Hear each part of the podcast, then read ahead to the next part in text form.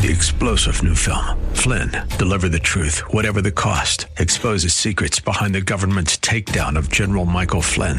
Flynn knew what the intel world had been up to. He ordered the first audit of the use of contractors. This set off alarm bells. He told the truth. He was the most dangerous person for Donald Trump to hire. They had to get rid of Flynn. Flynn, deliver the truth, whatever the cost. Available now. Watch it today. Go to salemnow.com. Salemnow.com. This is Cornerstone Connection, the radio ministry of Pastor Gary Hamrick of Cornerstone Chapel in Leesburg, Virginia. Pastor Gary is teaching through 1 Thessalonians. Real love is calling, listen, truth opens up your eyes. Mercy is waiting for you with every sunrise. demonic motor vehicles. You ever been into that place? Just can't stand going in that place. Little things will test you. Little little tiny things will test you. And then the big things. The big things will test you. An illness, a divorce, death of a loved one, bankruptcy. All kinds of things will test us. And in those moments, have you ever been startled by what's in your heart?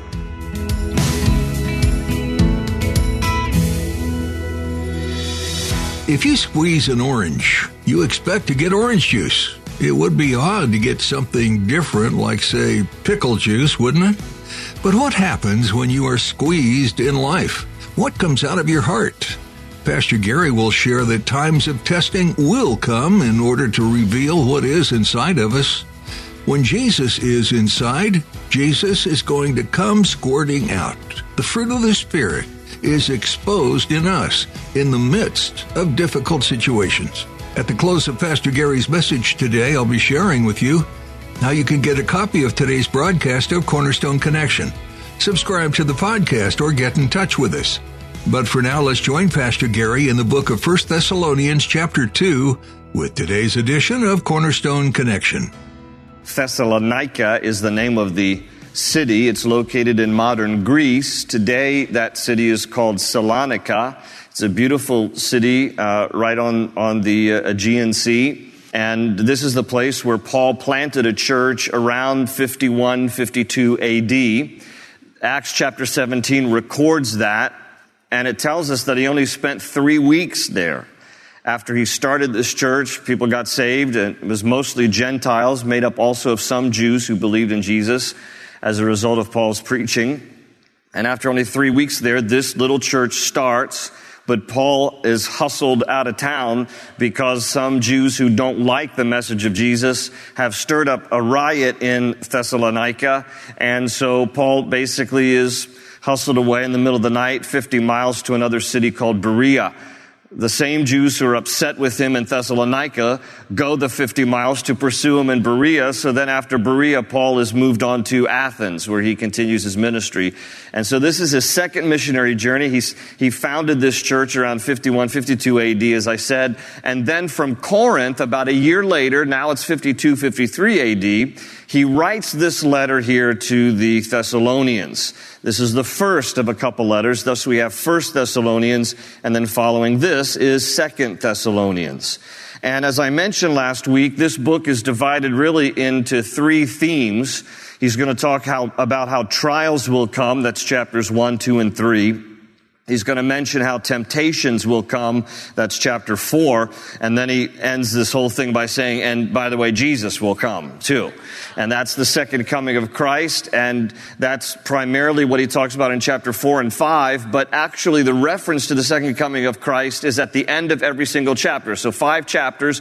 And we mentioned last week, you can take a glance yourself now at the last verse of every single chapter in this letter. There's some reference to the second coming of Christ. That's where we left off at the end of chapter 1. You can just see verse 10. And to wait for his Son from heaven, whom he raised from the dead, Jesus, who rescues us from the coming wrath. So that's where we left off. Let's take a look here at chapters 2 and 3. So here in chapter 2, if you'll look with me in verse 1, Paul writes here, You know, brothers, that our visit to you was not a failure. Uh, literally, the Greek means without effect. King James says it was not in vain. He says it wasn't a failure. It was not without effect. We had previously suffered and been insulted in Philippi, as you know, but with the help of our God, we dared to tell you his gospel. Notice it's his gospel. It's God's gospel. It's the good news of the Lord in spite of strong opposition. For the appeal we make does not spring from error or impure motives, nor are we trying to trick you. On the contrary, we speak as men approved by God to be entrusted with the gospel. We are not trying to please men, but God, who tests our hearts. Underline that. We'll come back to that. Who tests our hearts. You know we never used flattery, nor did we put on a mask to cover up greed. God is our witness. We were not looking for praise from men, not from you or anyone else. So let's pause there and, and understand what he's doing here again. You know, Paul from time to time is going to kind of give his credentials. He's going to uh, try to let them know about the legitimacy of his ministry because wherever Paul went, uh, he had opposition. And because of the opposition that he often sustained, no matter what church he was at, no matter what church he planted, there were some who w- would lean towards the opposition and, and then lose, lose confidence in the message that Paul was preaching. So from time to time, and this is one of them, Paul has to say, look, uh, let me just explain to you the legitimacy of my ministry. And to be honest with you, in these first six verses of chapter two, this is, uh, these are great bullet points for anybody who wants to go in the ministry because he's talking here about these are some of the important things that defined my ministry. And he, he starts out here at reminding them in verse two that we previously suffered and had been insulted in Philippi. And in Acts chapter 17, you don't need to turn there, but in Acts 17, when the church at Thessalonica was planted, he had just come from Philippi, and his time in Philippi had been met with severe opposition. He had been beaten, he had been flogged, he had been humiliated, and then he was thrown in prison. Now, as many of you know from the book of Acts, there was a great result to his having been thrown in prison, which is the Philippian jailer gets saved and many other prisoners do as well because God brings this wonderful uh, uh, earthquake and the prison gates are opened up and the Philippian jailer, this Roman soldier is ready to kill himself.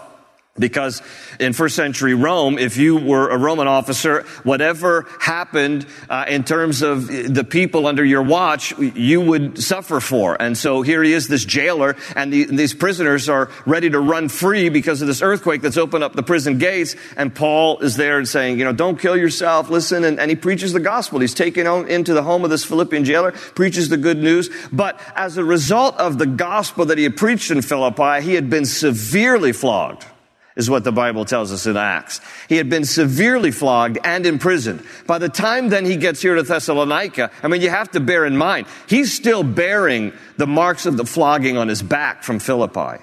I mean, he hasn't, he hasn't even scabbed over at this point. So he's coming bearing marks of having been whipped and flogged. And, and you know, the, the, the, Roman flagellum, I mean, it was leather whips with little pieces of glass and, and, and metal.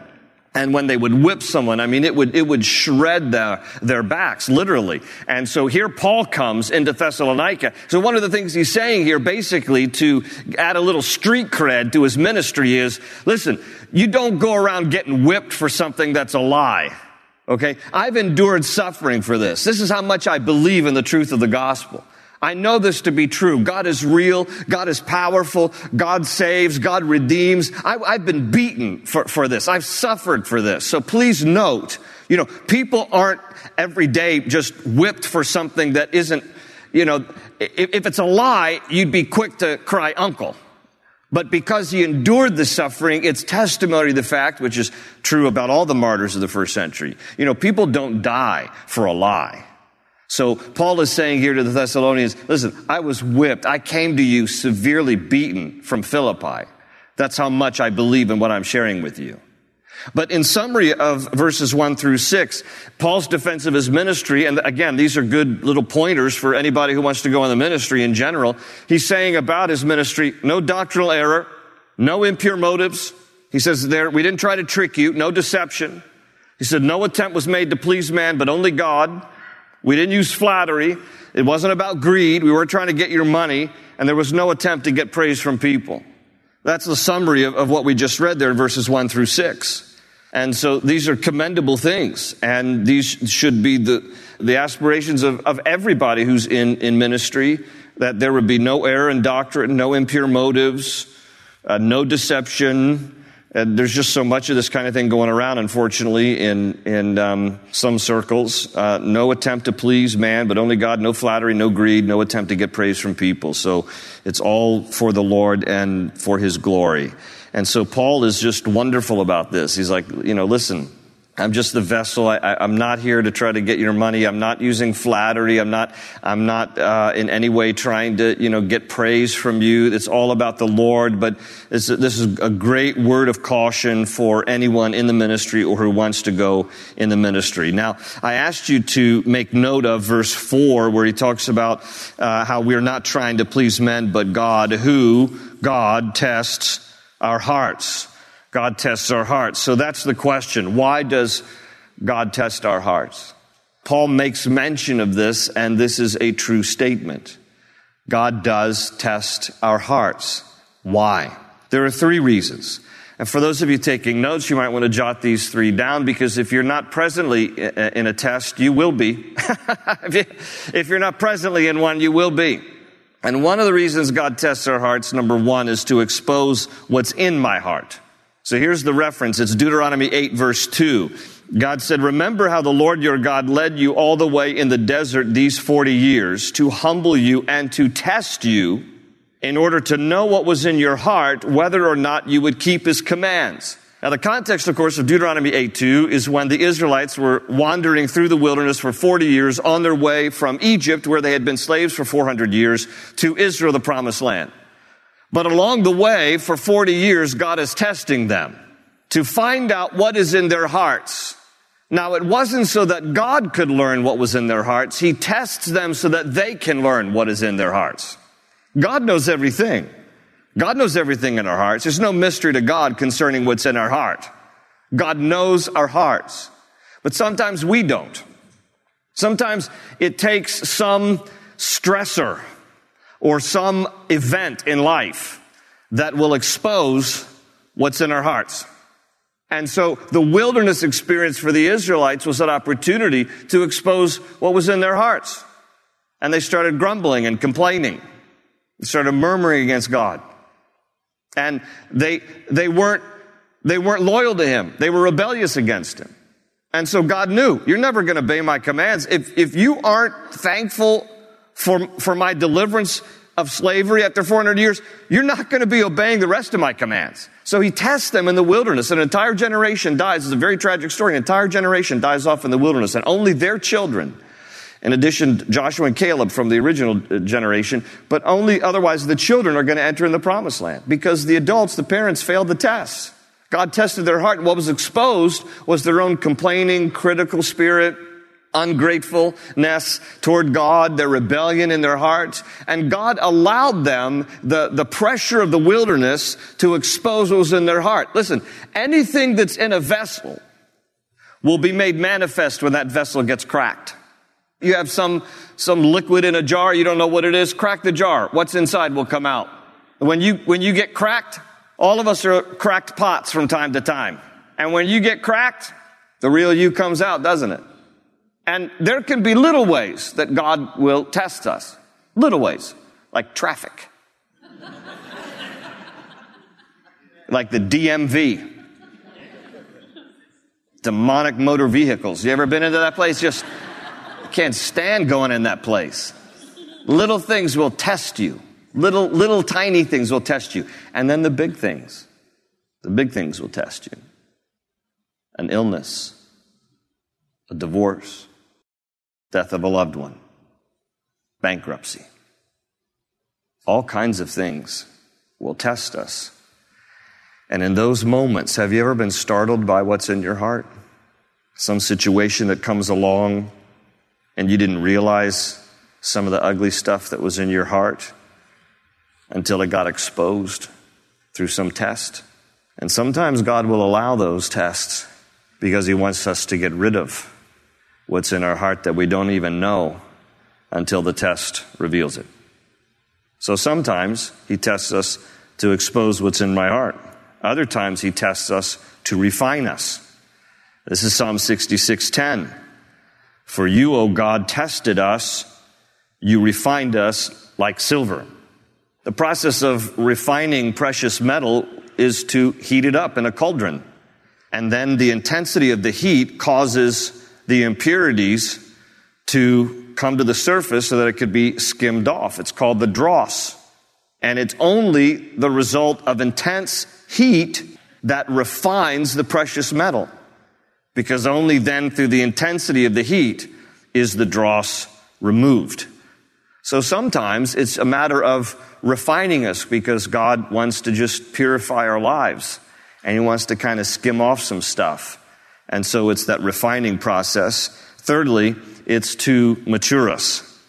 In James 1, verses 2 to 4, it says this Consider it pure joy, my brothers, whenever you face trials of many kinds, because you know that the testing of your faith develops or produces perseverance, and perseverance must finish its work so that you may be mature and complete, not lacking anything. So sometimes tests come just simply to make us stronger and to mature us in our faith. I remember years ago, Terry and I were down visiting in Savannah, Georgia, and they have those beautiful Savannah live oak trees that um, have that Spanish hanging moss from the branches. We've all seen these trees.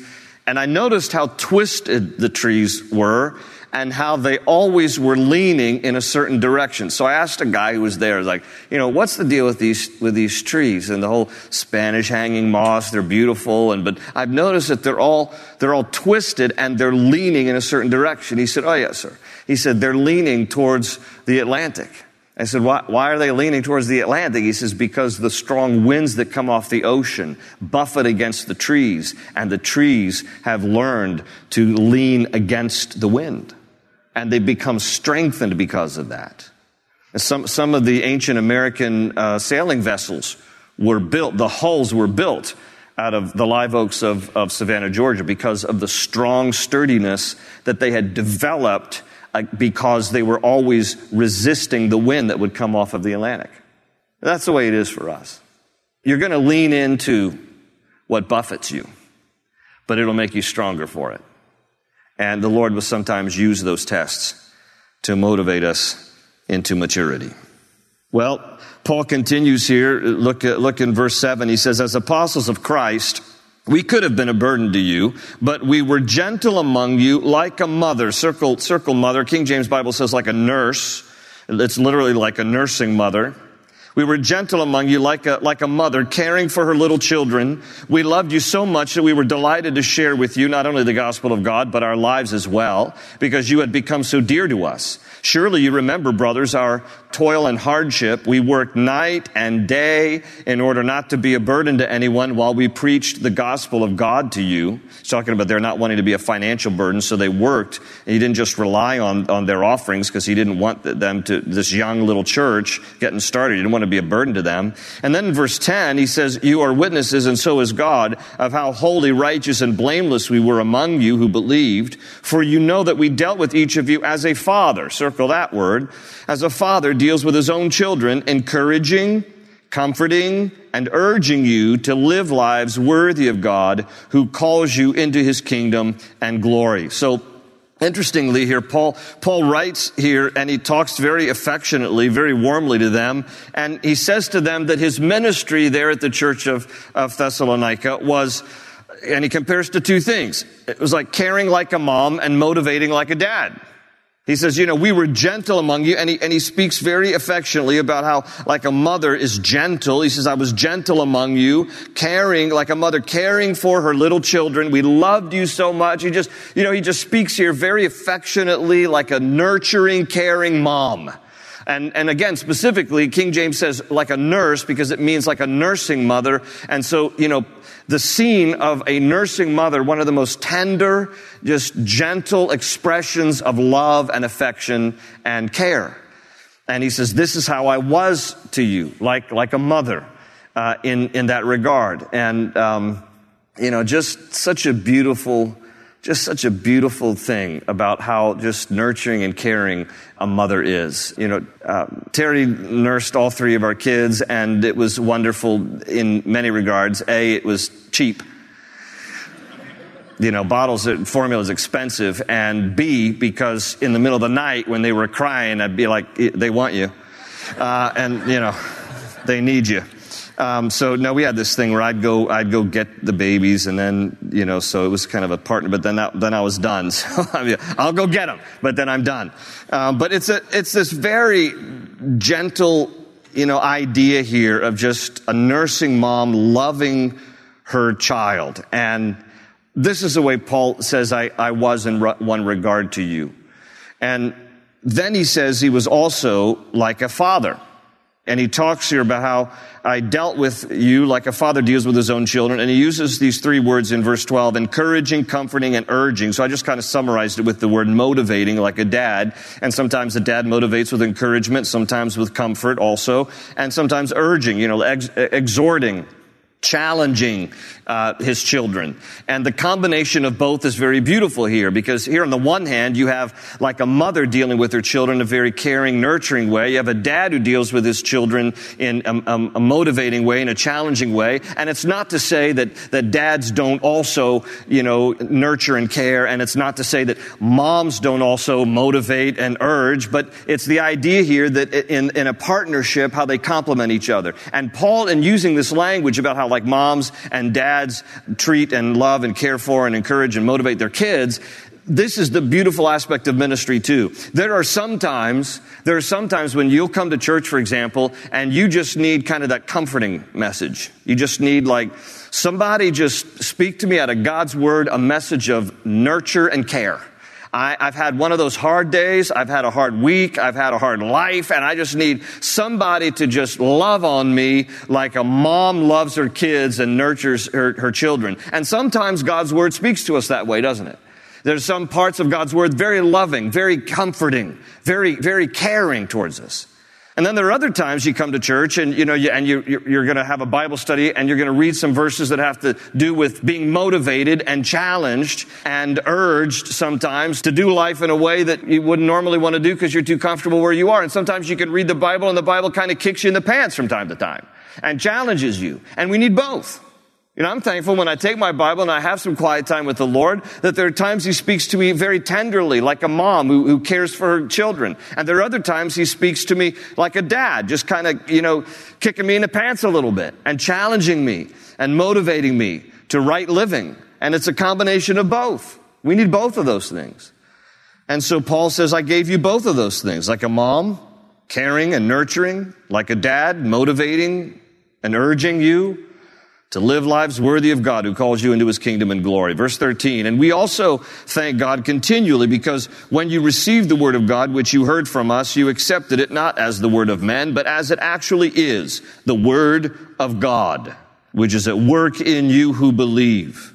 For you know, for you brothers became imitators of God's churches in Judea, which are in Christ Jesus. You suffered from your own countrymen the same things those churches suffered from the Jews who killed the Lord Jesus and the prophets and also drove us out. They displease God and are hostile to all men in their effort to keep us from speaking to the Gentiles so that they may be saved. In this way, they always heap up their sins to the limit. The wrath of God has come upon them at last. So he speaks to the church here and he says basically, look, you know, you guys have endured some oppression yourselves, which apparently happened even after Paul was driven out of town by these Judaizers who didn't like the message of Jesus. Paul knows what it is to suffer. And he says to them, and you know what it is too, because at some point they also, for their faith, endured suffering and hardship and opposition from people who didn't like Christ in them either.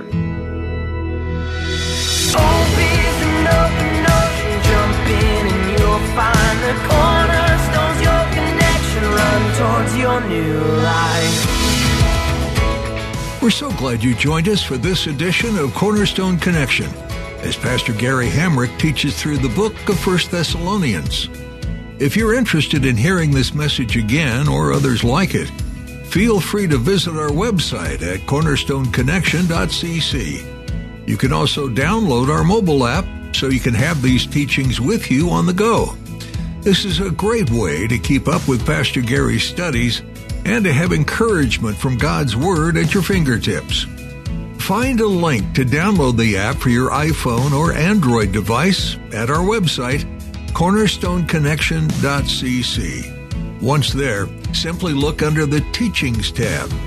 You can also learn more about the church this radio ministry originates from, Cornerstone Chapel. We'd be excited to meet you if you're in the area. You'll find all you need to know about service times and other information on our website. Again, that's cornerstoneconnection.cc. We trust you've been encouraged by today's teaching from the book of 1 Thessalonians, and we encourage you to read over today's message on your own, and then make plans to join Pastor Gary again for more from this New Testament letter, right here on Cornerstone Connection.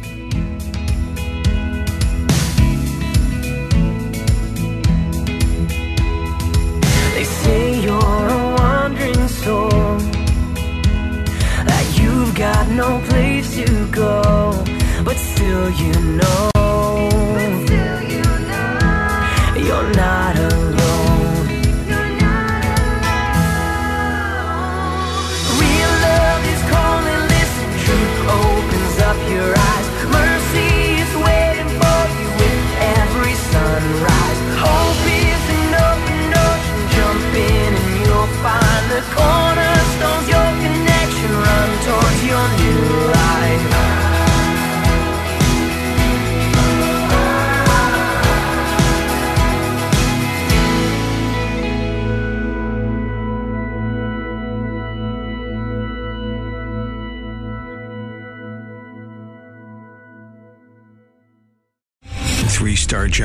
Michael J. Flynn, head of the Pentagon Intelligence Agency, knew all the government's dirty secrets. He was one of the most respected generals in the military. Flynn knew what the intel world had been up to. He understood its funding. He ordered the first audit of the use of contractors. This set off alarm bells.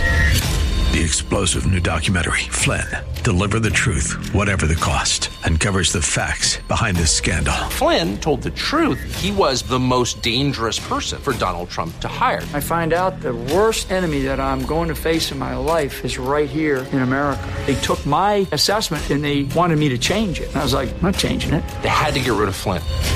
With in depth interviews, archival footage, and never before seen personal records of the man behind the headlines. I just felt like I was drowning. Flynn, Deliver the Truth, Whatever the Cost. Available now. Watch it today. Go to salemnow.com. Salemnow.com.